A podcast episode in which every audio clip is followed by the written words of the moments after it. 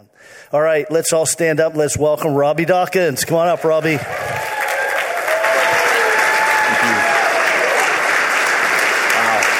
Bless you guys. Bless you. Thank you. You guys are too kind. Um, it's always a joy to be here. Um, and uh, there's just an added benefit now that our son is on staff here, so that uh, makes it even an extra perk uh, to be able to uh, to come, and and uh, and now a future daughter-in-law too as an extra perk. The Cochrans knew the right bait. That's all I'll say. They knew. That was the Lord, the Lord baiting that one and setting that up, and that's very obvious. We're very happy for that. Can I share with you just a couple of things that we have for you? We've got a resource table um, back here, and just um, uh, equipping and training tools for you, just if you're wanting to grow and develop in in more of a, uh, being empowered by the Holy Spirit and making the world know Him more through you. Um, my my third book, Do Greater Things, is out there. This was just released in January and um, has been um, really an impact uh, for a lot of people. And the whole, the whole premise of it is understanding that what Jesus was doing, sort of setting the foundation for us to build on when he said, These things shall you do greater. I mean, it's, it, you know, it's amazing for being a leader if you would look at it just and clump religions in together of the world, which you should never do. I don't agree with that process or that thinking. But if you did that, Jesus is the only one that set the stage for his followers to go beyond him. If you really investigate them and study apologetics and understand, he's the only one that said, Look, I'm setting you up to even go beyond. I'm setting the standard and the platform, but for you to go uh, beyond is empowered by the Holy Spirit. And so, and no, no other has done that. But anyway, this is a book really exploring that. What was he giving us permission to do and to step out, filled with testimonies and stories of that. And then we also, this our, our latest uh, teaching DVD, TBN had asked me to do a, a series on deliverance ministry, uh, especially as it's relating to people who are not in church, but, but also to relating for both. Um, and so this is about breaking uh, demonic power in people's life. It's called Breaking Darkness, Releasing the Peace. A lot of people say this is a scary cover. And I don't get it. It's my face how can that be scary? I mean, I think they should make, you know, cherubs look like that, is my, my thinking on it, and not scary. I think that's beautiful, you know? Anyway, so that's my best pitch. Right? Also, the last DVD on it, we have the, it's a nine part series. Uh, that's in there, nine episodes uh, on that teaching that we did for TBN. But then also the last one is myself and Brian Welch, uh, lead guitar player for Korn doing ministry at one of his Korn shows and uh, seeing people come to Christ and him talking about his testimony and how Christ broke in uh, to his life in a very powerful, powerful way. So anyway, so that's that's there. If you're interested in all of those resources, help us go do things in other parts of the world. Uh, we're, we're, wanting to, um, as I shared when I was here last time, we're wanting to start a school in the Middle East um, for uh, training underground church leaders in how to do power evangelism and equipping them to go out, and especially it being in uh, Yerevan and in Erbil, Iraq. Um, so easy place to do ministry. You know, we never go for we never go for the the challenging stuff. always do it in the easier parts of the world because that's just the best way to go.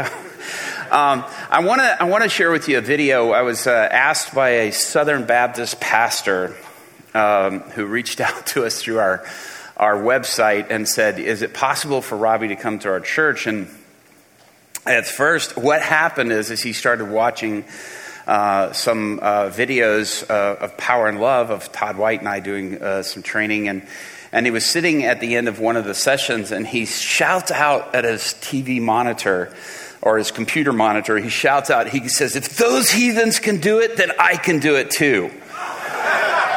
And all of a sudden, he felt something hit him in the chest. He flies backwards out of his chair, hits the bookcase, slides down, and as soon as like his butt hits the floor, he erupts in tongues and started just speaking in tongues. Yeah, it's a really spectacular story. And for days, he could only speak in tongues. He couldn't do anything else but speak in tongues. And he was, he was afraid to leave the church. And so at one point, the fire department showed up saying that neighbors reported seeing flames come out of the church, that the church was on fire. And so they came to, to put the fire out, but this was not a fire that they could put out, nor one that they could even, you know, see natural flames to. And so, uh, anyway, and he, so he contacted us and he goes, um, he immediately went, I didn't share this with the first service, he immediately went out the next day, once he was able to actually speak English again.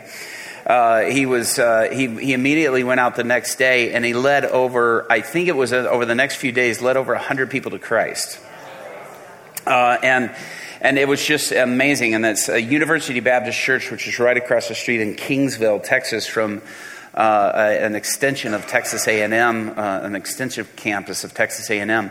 And so uh, there's a lot of uh, students from all over the world there. But he he reached out to us and he says. He said, I would like for you to come, but, you know, we really couldn't, you know, we can't afford to bring him in. We can't afford to. And so my, my, the person who handles my booking, she goes, she goes, I told him we couldn't do it. She goes, because, you know, you've used up all the missions money already and other stuff, and we don't have enough money to go do a free thing again. I'm like, look, I will pay that guy for us to come to a Baptist church and do, you better believe we are going. And so, uh, so we went down and, um, and it was, it was so incredible uh, just to see with, there, there, there, were three elders there that were ready to fire the pastor the first night. And one of them, I didn't even get to share this in the first service either. One of them had uh, five different sections of metal in his back, metal rods in his back. All of them disappeared. We prayed, and we had his wife prayed for him and all the metal disappears. And I said, Bend down and touch your toes. He says, I can't bend. And I said, just try. And he goes, What part do you not understand about I can't? And I said, Would you, you just give, prove that you can't? And he reaches down and touches his toes, and he's like, The only way that could happen is if the metal's gone. And so he went back, and all of the rods had disappeared in his back. They weren't taken out, they, were dis- they had disappeared. But anyway, so uh, there was this one young lady who came because there were several. Um, of her fellow uh, Hindu student friends that were talking about that they were, they were basically stopping worshiping idols and they were believing in Christ and following Jesus as the way, the truth, and the life. And she, she was arguing with them and saying, that's not right. It, there's many gods and, you know, all this stuff. And so they finally said to her, they said, well, you just need to come and see. And so she goes, well, I'm going to go and I'm going to prove you wrong. I'm going to show that this is not real. And this, so she showed up. You want to see what happened? Let's show the video. This is her talking telling the story. Hey guys, so I have my friend Saljanya here, and she has an amazing story tonight. Tonight we saw the power of the Holy Spirit fall here at University Baptist Church. And Saljanya, tell us what happened to you. I'm Saljanya, as Robbie is telling, and I was an idol worshiper before, but now today I felt the presence of Jesus. And when my friends was asking me to pray only Jesus, I was like, no, please don't tell me that because there is a spirit and only one spirit, and we people have given so many names to that spirit, and we call it as Jesus, that, this, and all. But now I say and I declare there is only one God, that is Jesus. There is only one God, and I'll never take my word back. I'll follow Jesus a lot. I'll follow Jesus in future.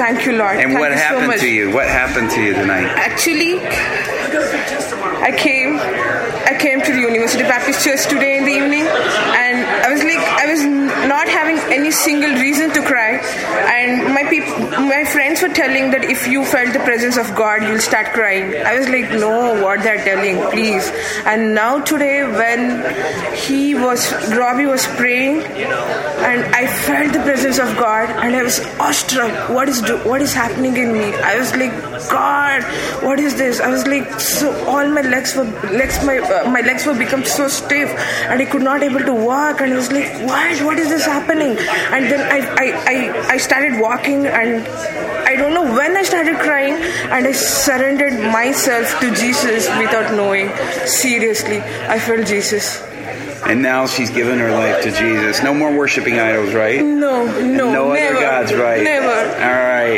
Never. We realize now that Jesus is the way, Yes, the truth, and I and the thank you so much for that. You revealed God to me. thank Praise you the so Lord. much. Praise the so Lord. This is where a Hindu becomes a passionate follower of Jesus. Awesome. Praise Yes, God. yes. All right, Praise guys, go do the same. I get a little jazzed when. her, stuff like that happens. and uh, she just graduated uh, university and is uh, excited to go back and share with her family that uh, some of them have threatened to kill her. Uh, for accepting Christ, but we know that we don't fear that or worry about that, that we're here to declare the Lordship of Jesus Christ no matter what, and she's on fire. It's on fire. And so I want to I want to talk to you, kind of using that to jump off. And it was really cool because when she started to, when you, I, I was watching her for some reason, I was just kind of drawn to her, and I was watching, and as she began to, I could see the Holy Spirit start to come on her, and as I began to see the Holy Spirit come on her, all of a sudden she starts going backwards. And these little Baptist people, they don't know what to do with that. They're like, what? they're like, whoa, get out of the way. And bam, she hits the floor. She never even felt herself hit the floor. I immediately, when she said, I started crying and I don't know when, I'm like, it's probably when you hit the floor. I don't know. It's just a thought I had. but she's like, no, I never felt that. She goes, I hit the floor, really? And I was like, yeah. She goes, no, I never even felt that.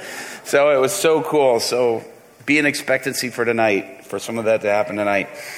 But I want to talk to you about, you know, when we look at every year, uh, whenever we're in this season, this time of year, I get so excited because my favorite like program comes on. It's a Wonderful Life.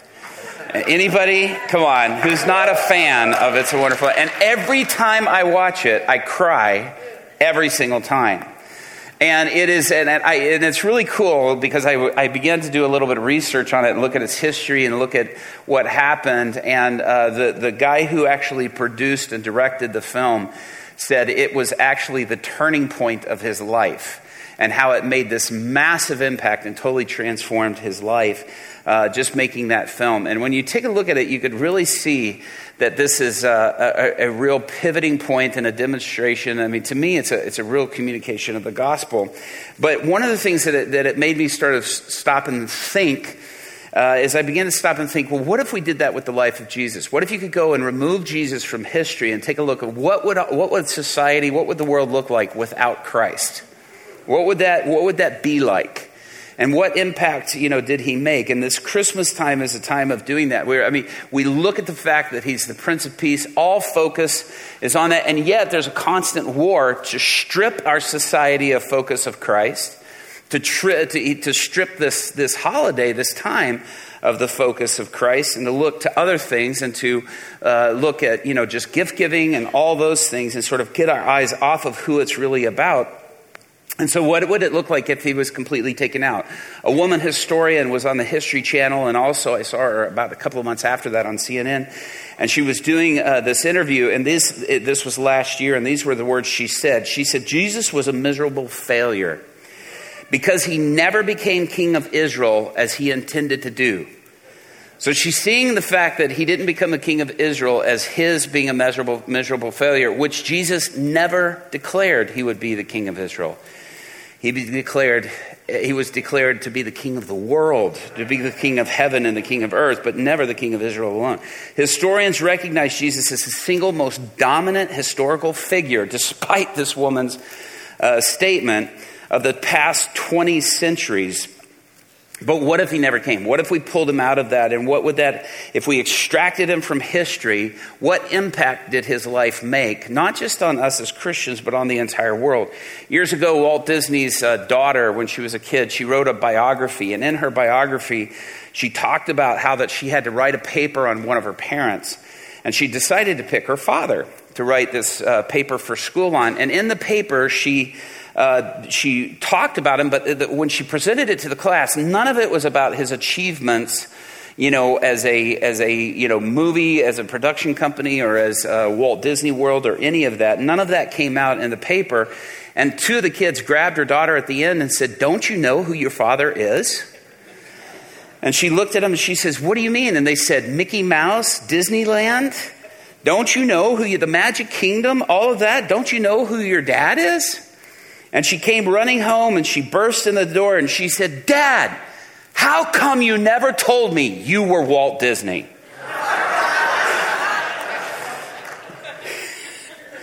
and when we stop and take a look, we don't realize who Christ really is.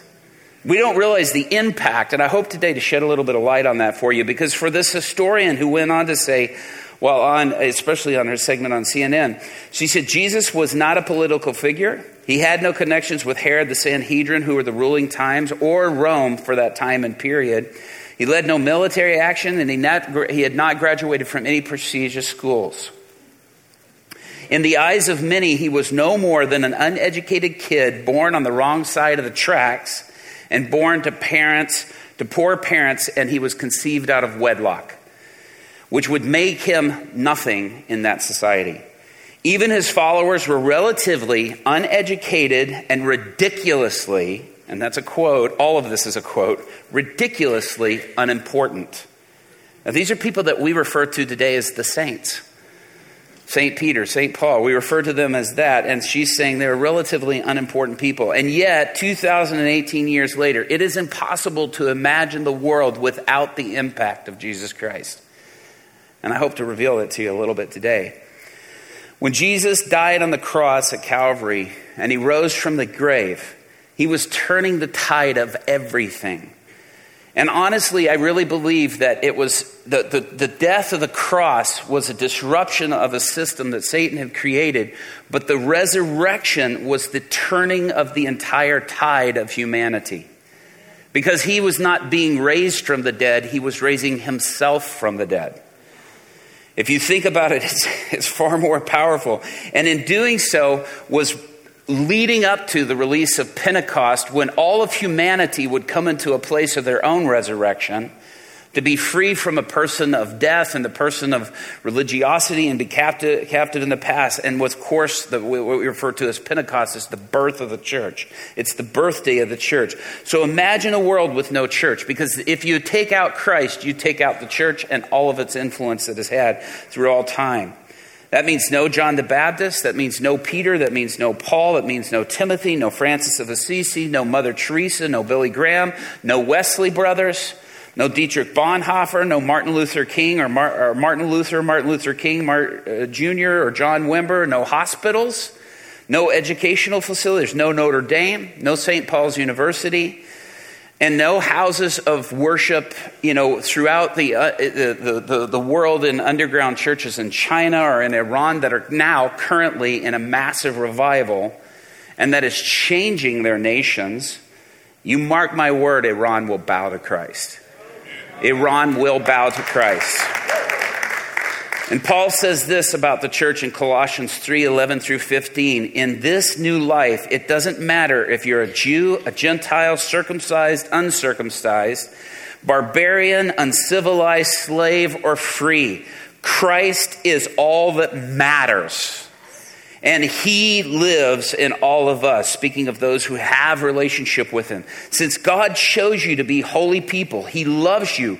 Eh, you must clothe yourself with tender-hearted mercy, kindness, humility, gentleness, and patience, none of which man has naturally only can be inspired by the Holy Spirit. Make allowances for each other's faults and forgive anyone who offends you. Remember, the Lord forgave you, so you must forgive others. Above all, clothe yourselves with love, which binds us all together in perfect harmony.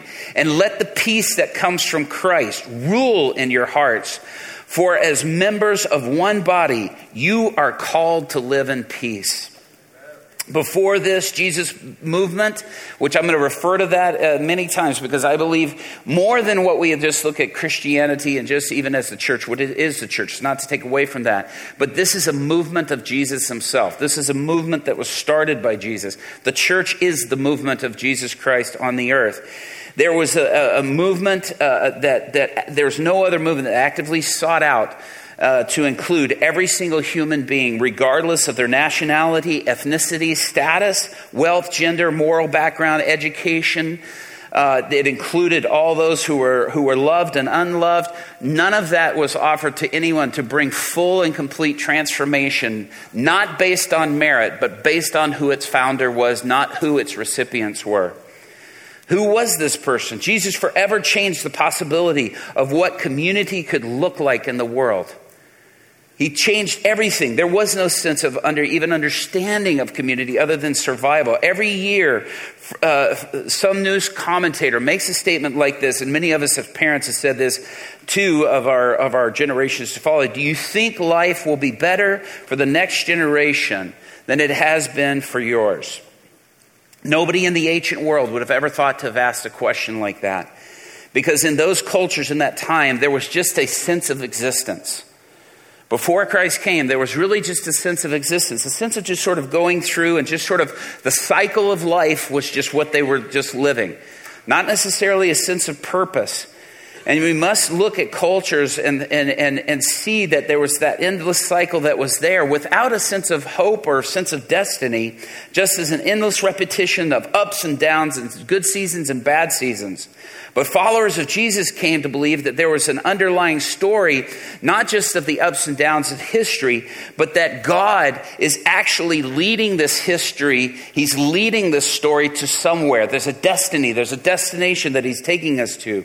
This meant that these followers could face the future with hope when before there was not necessarily a sense of hope, only of existence. Hope was an idea the ancient world did not share, they didn't have it.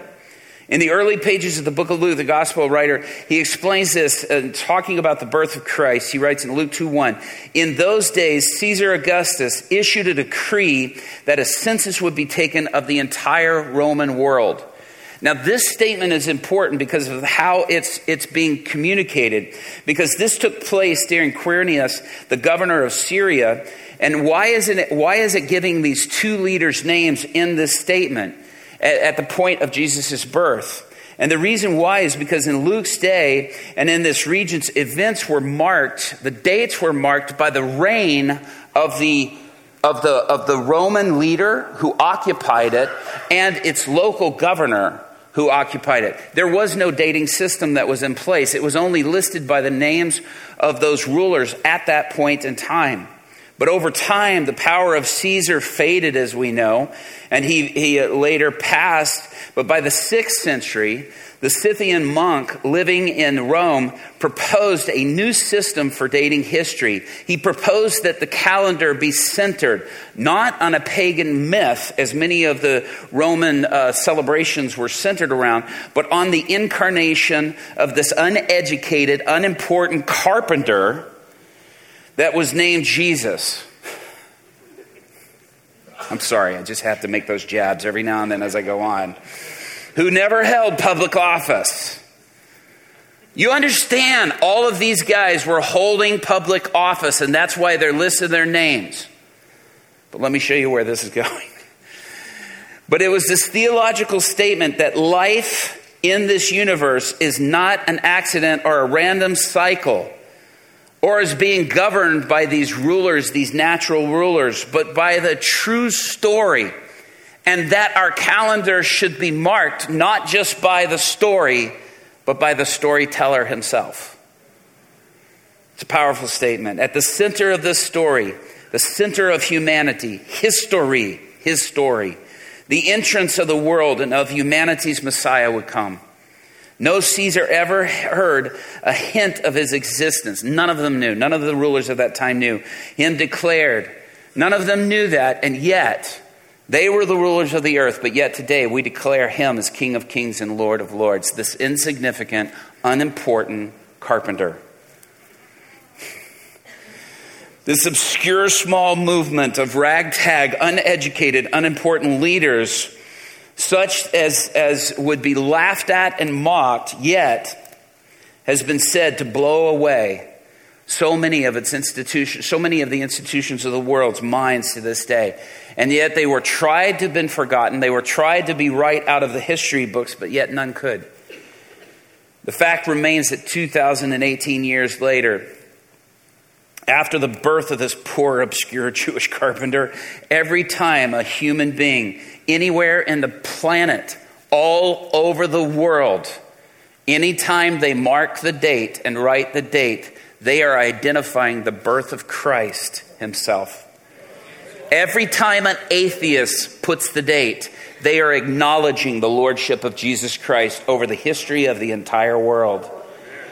Everyone who has denied it and tried to take it are, every paper that unfolds, every newspaper that opens, every computer as it boots acknowledges Christ has come. Think about it. He is the central, the central figure of all of humanity, of all of history, of all of, all of time. Caesar Augustus died in the year of our Lord, 14 AD. An acknowledgement of Christ, yet he never knew him or acknowledged him. Yet we set his, the date of his death by the birth of the Christ that he never knew. Think about how profound this is. Nero set fire to Rome in 64 AD in an attempt to blame the Christians in order to stop Christianity that was flooding Rome at its time and taking over uh, all of all of Rome in that period. And he died, and his death is marked by the same birth of the one that he was trying to obliterate and strike out of all of history in the year of our Lord, 68 AD. The very fact that we say AD is an acknowledgement of the, of the Lord has come. Every time, do you remember when they were trying to remove it by saying the news medias would say BCE, trying to remove it and trying to use before common era? Do you hear that anymore? No. Why? Because it's the unstoppable force. This Jesus movement is the unstoppable force. Nothing can take it out, nothing can erase it. Even those who have tried, such as Napoleon, who died in 1821, and even Joseph Stalin, who died in 1953. All of those are marked. They are, their deaths are marked by, by going all the way back to when Christ came. And yet both of those tried to remove the church and tried to remove, you know, Christ from its history. Now, and we were sitting, I, re, I remember standing, uh, my wife and I were just in, in, in Russia, and we were standing outside of Stalin's tombs. And I remember as a kid seeing lines of Russians going to visit Stalin's tombs. And the Russian uh, tour, people that were giving us a guided tour, they said, now no stands here. No one's interested. No one cares. No one, why? Because his history and his impact is seen as, as, as unhelpful and unuseful. And leaders of nations have come and gone, yet Christ remains. Yet Christ and his gospel remains. And isn't it interesting that these rulers that have ever reigned, every nation that rises and falls, must reinforce that Christ came and who was he? How did he make this impact? How did he have this transformation on the world? The world's days off are marked as what?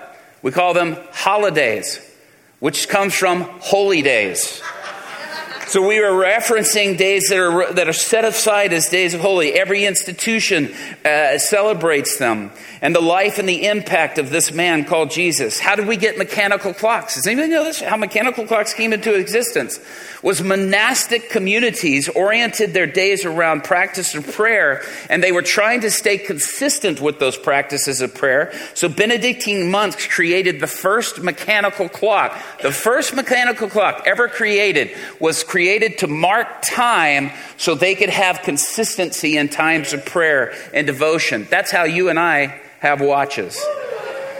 Jesus also shaped the express uh, how, how we would express compassion when Jesus said, "Let the little children come to me." And in its original, it's really commuted never stop the little children from coming to me. He also instructed the church to take care of the widows and orphans. Before people with that, before that would happen, widows and orphans were abandoned. Young children born with, with deformities were either destroyed, or they were killed, or they were cast out of the community as unwanted. As soon as you became a widow or an orphan, you instantly became a beggar because you had no value outside of that identity of that father or of that husband.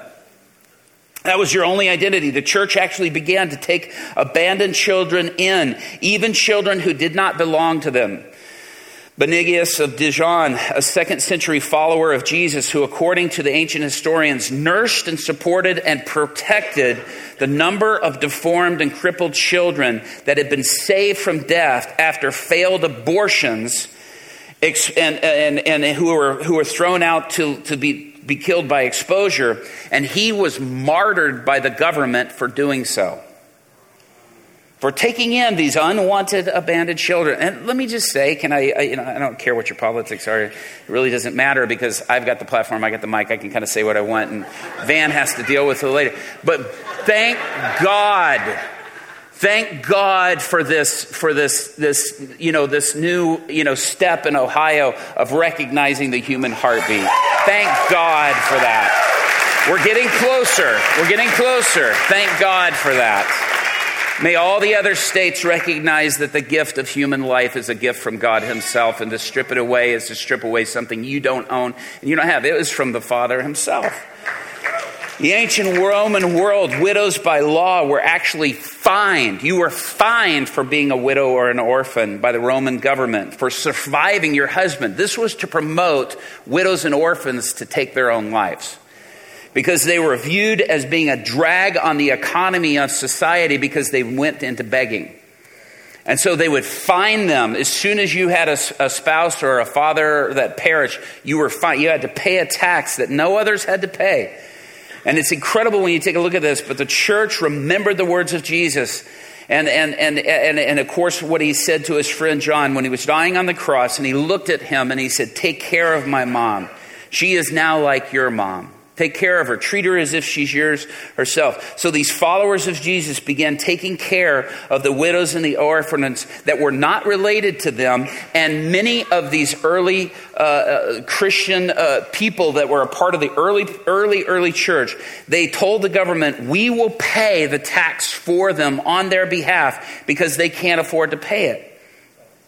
That's the heart of Christ, that it can only come through when a person has experienced the transforming power of Jesus. During the bubonic plague, which killed a full third of Europe's population, Franciscan friars remained in each infected community in order to minister to the sick and bury the dead that were infected by the disease because no one was there to take care of them and they were trying to protect the rest of society. And their statement was, We have Christ, they have not.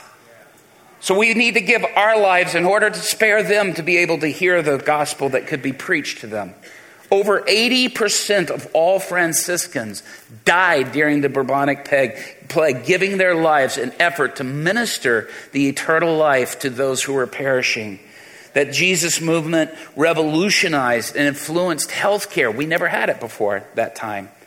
The church would bring the sick people in, and they didn't know in, in, order to take that they didn't even have a relationship with, in order to take care of them at high risk of their own health. By the fourth century, the first hospital and prolonged care for the sick was developed by Saint Benedict. By the sixth century, every monastery would have a long term care of hospitality thus hospital attached to it. In the 19th century, an organization was developed by the church, the church of Geneva, not the government of Geneva, with the sole aim to alleviate human suffering in the world. That was an institution called the Red Cross. At the, around the same time, the Salvation Army was formed in the UK, and William Booth, its founder, to help share the gospel and relieve the suffering to those who were in need. We're reminded of their mission every year when it comes to Christmas at the tolling of the bells outside of the Walmarts and the Krogers and everywhere we go. And the ringing of the bells, they said, was not an announcement that Christmas has come, but an announcement to remember the poor because Jesus came for everyone as they rang the bells.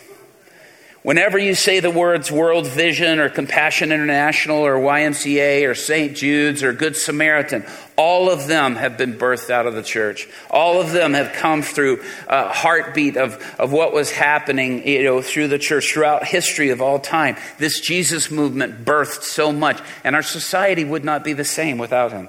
The philosopher named Mark Nelson put it like this If you ask what is Jesus' influence on medicine and compassion? I would suggest that wherever you have an institution of self giving for the lonely and for practical welfare of the lonely, schools, hospitals, hospices, orphanages, for all of those that would never have to pay for their own care, all of it has been rooted by the movement of Jesus Christ.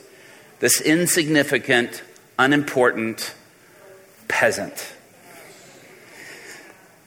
The Jesus movement has shaped education as we know it. The if you notice the difference between the Old Testament version of what Jesus said in Deuteronomy 6 4, where it says this in 6 4 Love the Lord your God with all your heart, with all your soul, and with all your strength. But Jesus added a part when he stated it. He says, Love the Lord your God with all your heart, with all your soul, with all your mind, and with all your strength, and your neighbor as yourself. What does it mean to love God with all of our mind? What does that mean? Back in 410 AD, the Roman Empire collapsed, and the barbarians, the Huns, uh, the Goths, and the Visigoths destroyed the Roman civilization, sending Europe into what we now know as the Dark Ages. There were no books that we knew of back then, they didn't have any printing presses. Only the wealthy could afford an education. No commoner would ever have been educated. So monasteries started establishing schools so that everyday people could get an education and with the sole purpose so that people could understand and read the Word of God. And so the people that, who did not only love God with their mind, but they could truly know His mind in theirs and therefore understand His heart and His soul so they could move in sync with what Jesus came to bring. So Jesus impacted all of education because the churches are the ones that started the educational institutions. In the very real way, Jesus also changed science as we know it today. In the ancient world, everything was done just at random accident. There was all of a sudden this just sort of accidental. Isn't it interesting that the late 1800s we went back to that by embracing a theory that now we're backtracking on it once again? And yet, all of it really came, its initial was coming from an understanding of, of what is in Scripture, that science is an organized, sustained enterprise, arose out of the church, really of the understanding of what the church's educational system would do. They would think of, of statements, uh, if you look and think of statements like what Paul wrote, where he says, All things were created through him and for him. He is before all things, and in him all things are held together. If you really take a look and you really talk to scientists who really understand, they understand there's something pulling everything together because otherwise it is too random to be that just risky thought or theory. Harvard University's student handbook in 1646 states it like this. Let every, this is Harvard, let every student be plainly instructed and earnestly pressed to consider well the main end of his life and studies is to know Jesus Christ, which is eternal life according to John 17, 3, and therefore to lay Christ as the only foundation of all sound knowledge and of all learning. That's in Harvard's handbook. Then, then came schools such as Yale and William and Mary and Princeton uh, and Brown, all of these Ivy Leagues that we now call them. In fact, the prior American Revolution, every college and university in the colonies started as an extension of the church. 92% of the first 138 colleges and universities founded in America were started by the followers of this uneducated, unimportant, itinerant preacher who never wrote a book the alphabet of the Slavic peoples called Cyrillic. As we were just in Russia, I'm seeing all of these Cyrillic letters around and going, I wish I could read them.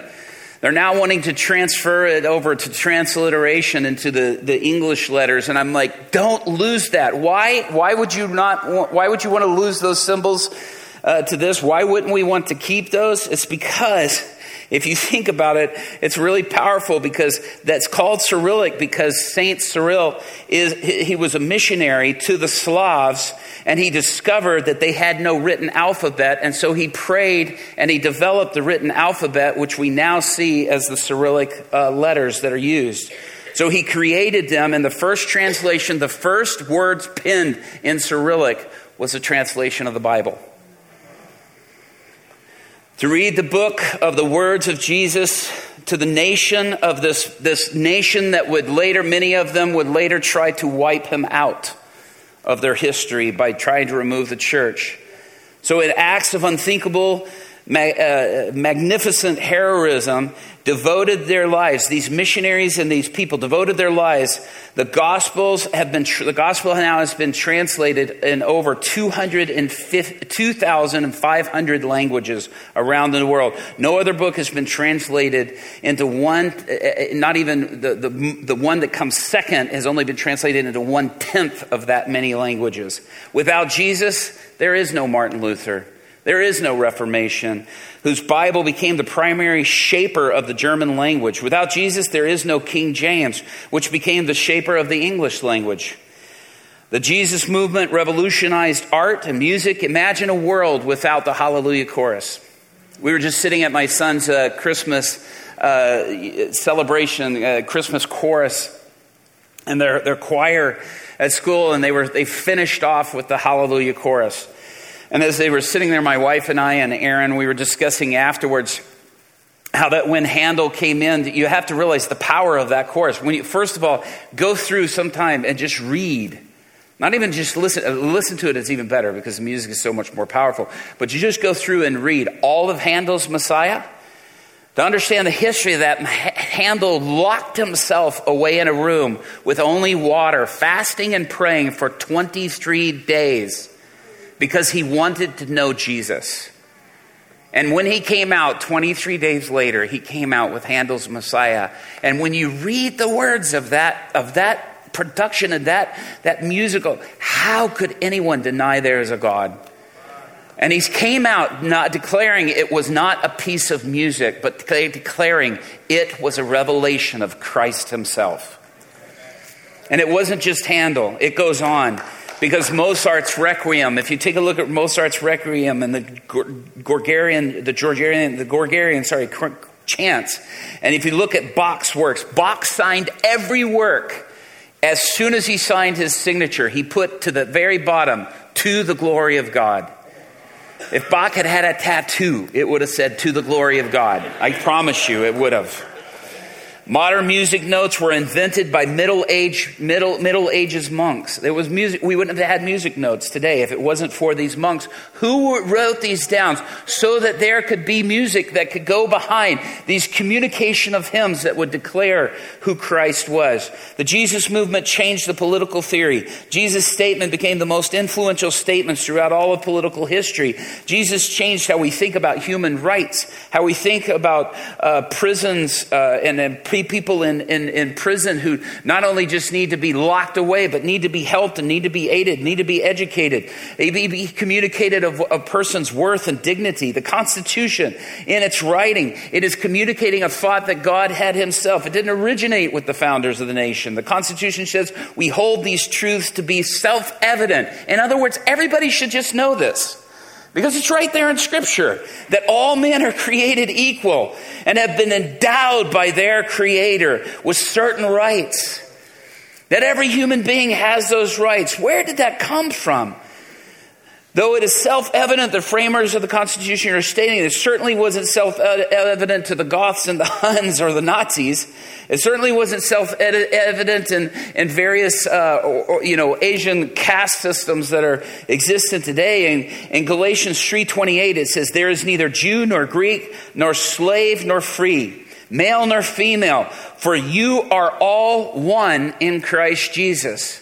In Revelations 5, it says, of every tongue, tribe, nation. You see, God has created an entire new human race, not of blood, not of DNA, not of human origin, but a race of the Spirit. A super race that would operate from every tongue, tribe, nation, where nobody is held in rank based on where they were born or how they were born or what they came out of.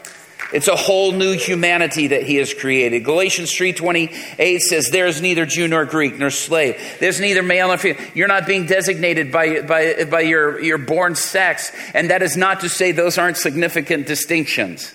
It is to say that they are not what puts us in different classes or categories. In 115 AD, the ancient writer named Tacitus wrote about the early Christian martyrs in his annals in 1544. That's not a date, but it's actually a marking of in the book. He said this mockery of every sort was added to their deaths. Speaking of the early church, they were torn apart by dogs or perished by lions' jaws. They were nailed to crosses or they were doomed to flames. Yet none of them complained at the opportunity to die so that generations may know the love of a Christ that had brought them to the point to be willing to die. The Christian martyr's blood, he's pleading with the Romans, the Roman government. He says, A Christian martyr's blood is a seed. If you slay one, one drop of their blood, arise a hundred to take their place. Why? Because it is the unstoppable force. That persecution against the church endured for three centuries. And in many parts of the world still endures to this day. The response to the persecuted uh, Jesus followers was not to dream of revenge or to rise up an army to overthrow a government or its ruler, to come in armed resistance, but instead be willing to die as their founder had died that the world might know. The most famous speech of the 20, 20th century was given by a preacher named Martin Luther King Jr. in 1963 when he cried out, I have a dream. At one point in the speech, King shifts to quoting from Amos, Amos 4 uh, and Isaiah 40, saying that one day all children of God will be judged no longer by the color of their skin, but by the content of their character. I have a dream today, he said. I have a dream that every valley will be raised up and every mountain brought down. This is straight from the scripture. And the glory of God will be revealed, and all flesh will see together. I have a dream. I think Martin Luther King Jr.'s uh, speech was, uh, was so powerful. And of course, he was such a wise man to add scripture to it because he knew the importance and its enduring power that would come through to break the chains of oppression, to break the chains of prejudice, and to block the lies that the enemy would try to come and to bring us in captivity, either by the oppressors or the oppressed. Your kingdom come. He's taking that as a statement from your kingdom come and your will being done as earth as it is in heaven. That's not a secular speech, my friends. You can hear the cry of God for liberation of its humanity being held in captivity, the release of his people to understand a freedom. That's the cry of the heartbeat of the Father himself. He is the hope of the oppressed, as the scripture says, and he is the inspiration of the despairing. And yes, even to this historian who doesn't understand, he is declared as King of Kings and Lord of Lords. He is the greatest teacher who have ever lived. He is the greatest mind that has ever thought. He has sparked the greatest movement that has ever existed. He was the greatest leader that ever led. He offered the greatest gift that has ever been given, and he alone mastered life. He alone conquered death himself that we may know that life. He alone overcame the power of sin, and He alone is the Son of God. He alone is the Savior of the world, and He alone is the focus of the worship when we step into this Christmas season. He is the focus and should be the focus of our entire lives. And as the poet once wrote, and these words are so profound and so powerful, he was born of an obscure village, almost sounding like she's agreeing with the historian the son of a simple peasant woman, worked with his father in the carpenter shop until he was 30. He never wrote a book. He never held a political office. He usually walked everywhere he went. He never did any of the things that most normally associate with greatness. But you see, this is the upside down kingdom. That's how he broke Satan's system. Satan tried to tempt him in the wilderness by promoting himself and lifting himself up. And Jesus came to overthrow the system by bringing himself low and therefore ruling over all.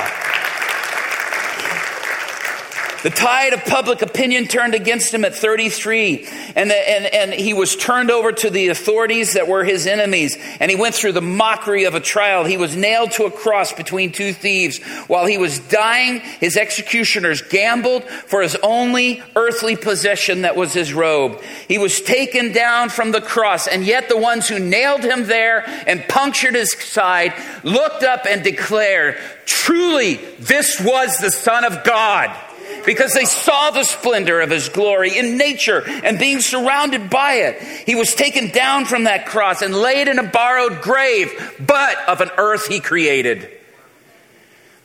Now, 20 centuries later, we have seen him come and we have seen uh, nations and leaders come and go. And today, this poor, insignificant carpenter who is totally blew his chance at becoming the leader of Israel, he is the centerpiece of all of humanity.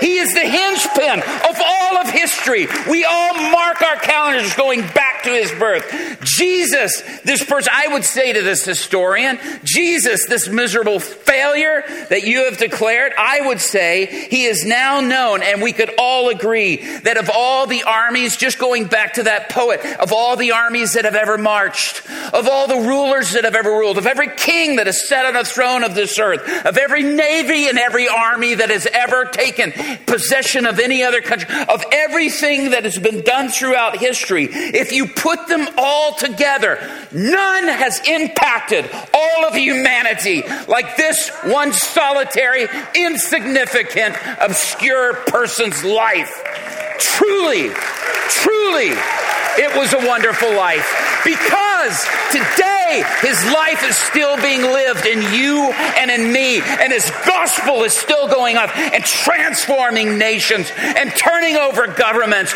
and bringing the great down to their knees and lifting the weak up to the highest place because he is King of kings and Lord of lords. This one solitary life.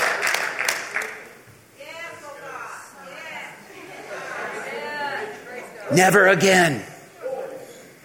At this time of year, will I ever say happy holidays? Never again. As I was greeted in homes last December in Afghanistan, and Christians with tears in their eyes, clasping my hands, whispering in fear of death for saying it. Merry Christmas. He came, He brought us freedom, and our nation will bow to Him most dangerous nation in the world. Why? Because he's King of Kings and Lord of Lords. And this kingdom is an unstoppable kingdom. And is it a kingdom without end? Father, I thank you that that life was given and that life is still being lived. And at this time of year, we celebrate all that you are we celebrate your gift of life and we celebrate your gift of salvation and the truth of who you are. And Lord, let us take courage and let everyone know you are King of Kings, you are Lord of Lords, and you still rule and you reign, and you offer hope in the hearts of men. In Jesus' name, amen. Amen.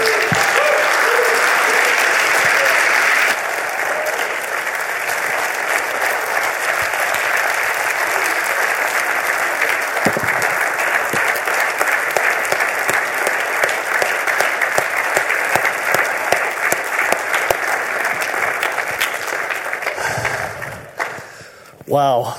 Jesus is awesome, isn't he?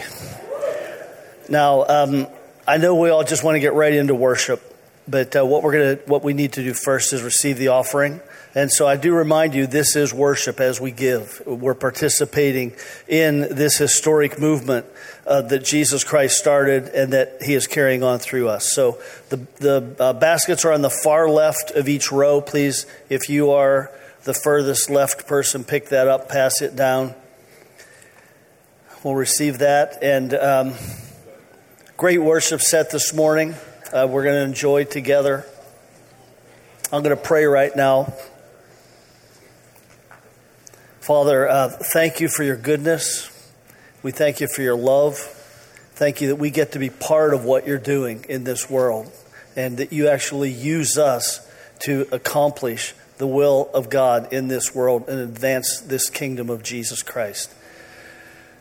We'll just lift our hearts to you now in worship. Amen. Uh, let's all stand to start, okay? And come on down front, okay? It's there's something awesome about getting out of your comfort zone. So uh, you're free to come down front to worship.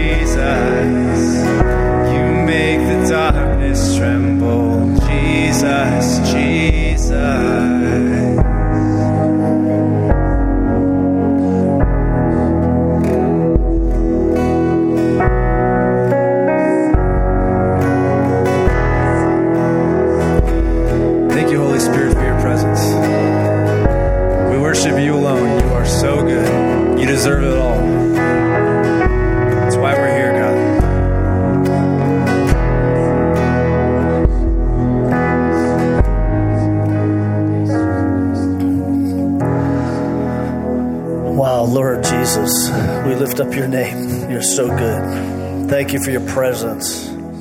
Thank you. Tonight at 6 o'clock, we're going to have a Holy Spirit service here, um, which will be just like what we're experiencing now, except I don't know what else. so come back tonight at 6, okay? I just wanted to make sure everyone knew that. 6 o'clock here. Come early so you get a good seat.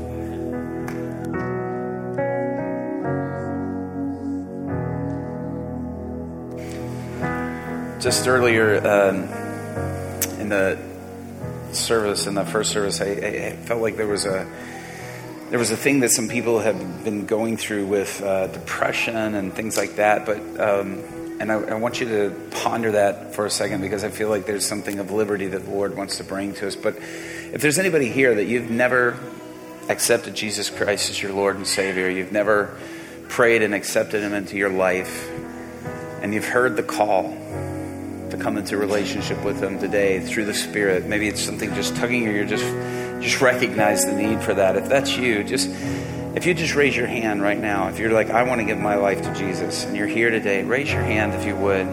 If you've never done that before. Okay. And then there's the second part. If you, again, if there's anybody that has been struggling with uh, depression, or uh, was, I was with my uh, friend Brian Welch. Uh, we were celebrating his the movie that just came out, Loud Krazy Love in Hollywood, and and I just said something to him about just the transformation and seeing the movie and the transformation in his life, and and he looked at me and we were talking about that, and, and he said, you know, he goes, I, I went through my whole life trying to satisfy the depression and the anxiety and the fear with with uh, music and with drugs and and with alcohol and sex. And he goes, and none of it, none of it would satisfy. He goes, I, I, I couldn't ever get any sort of complete satisfaction. I could never, he says, none of it would satisfy. And he says, only when I came to the place of, of surrendering my life to Jesus Christ and making Jesus Lord, he goes, all of a sudden, he goes, something switched because he goes, I began to follow his lead as being one who gives of himself rather than one who takes for himself. And this came at a point when he was washing dishes in my house, and I walked in and laughed, and I said, You know, there's a rock star washing dishes in my home. I was like, When's the last time you washed dishes? You know, because yeah, I doubt he does it very much. I'll just say that. And he looks at me and he goes, You know, he goes, doing selfless acts like this he said, It shows me the power of Jesus Christ. He says, Because I learned, he goes, I've learned to be free from the depression and from the anxiety by taking a place of, low, of lowering myself and serving. And he says, and it's broken depression out of my life. It's broken the anxiety out of my life because it's following the lead of Christ.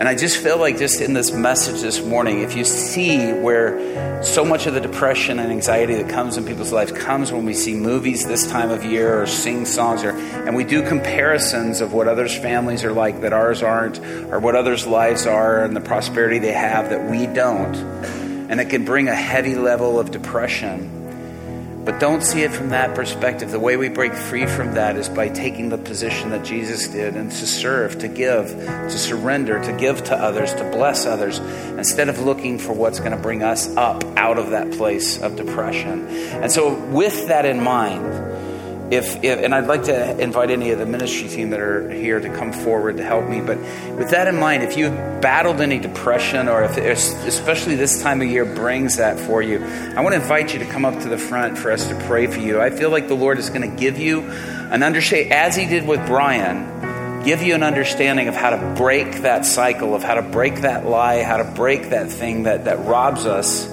of, of having that place of peace. And don't be hesitant in that. This is a this is this is family. This is a place to feel free. But if you have that, come forward now so that we can pray for you and, and pray too that the Lord give you an idea of bringing a, a place of, of, of release and a place of breakthrough for that in you. The other thing was uh, I felt is there is there a Sarah Smith here? Is anybody here named Sarah Smith? This name keeps coming up over and over in my heart and mind from early this morning, and I just keep, I can't let it go. Anybody named Sarah Smith, okay, maybe it's tonight. We'll see. Or I'm just wrong. I'm fine with being wrong. But um, the other thing too is I, I had a, a, word for people who had sciatica in their right side, but I feel too that there's somebody who's having problems with uh, pinched nerves or bone spurs in your neck, that you're having problems with that and it's causing a lot of pain in your neck or pinched nerves in the neck. Anybody have that? Just come, okay, come forward. Make sure we pray for that. There's, I just saw bone spurs in the neck, especially disappearing. I mean, if you have, we can pray for any bone spurs to disappear, but um, I just uh, felt that, especially that, you know, that if you had that, I felt too that anybody who's having a problem with reoccurring kidney infections or kidney issues, where that that's affecting you or, or, or bladder issues like that. I felt like there, there was a healing for that. If that's you, come forward. I feel like the Lord's going to bring a release and a healing for that. And I felt like, especially if it's reoccurring or you're or just currently in that state, um, that that's uh, that there's freedom for that too. And also, uh, just just hearing the Lord just say right now that there's some of the people that have been struggling with some night terrors or some not even realizing that you're having that in the night, but that you're waking up with some unusual behavior or something that maybe family or, or you're waking yourself up doing that, there's a breakthrough for that for you. If that's you, come forward. And I felt like that, especially when I was talking about that breaking darkness earlier. So if you if you have that, come forward. We want to pray for you. The Lord's going to set you free from that this morning and that just we'll pray for anything. If you need prayer for anything, come forward, do that. But uh, let's just launch in sort of a general prayer and sort of close in prayer. But Father, we just thank you for the breakthrough. We thank you for the power of your Holy Spirit that you break the powers of darkness. And Father, that you that you take us, Lord, that your revenge, how you get revenge, is you use us as people who've been wounded, have been hurt, or been uh, abandoned, or, or, or, or have gone through places of rejection, and you use us to bring healing for those very things to others. That that's how that's the, how the revenge of God works. As you use wounded healers to be healing for the world, we thank you for that. And Lord, we thank you for what you're doing here now and what you're going to do tonight in your power and in your demonstration of power. Father, we just thank you for that. I just pray blessing on everyone here as we leave this place. You leave as ambassadors of Jesus Christ. You leave as representative of the kingdom, the King of heaven and earth and Lord of all. And that as you leave this place, you do not leave the church, you leave to go be the church. Christ in you is the hope of this world. God bless you guys. If you need prayer, come forward. If not, God bless you. You can be dismissed.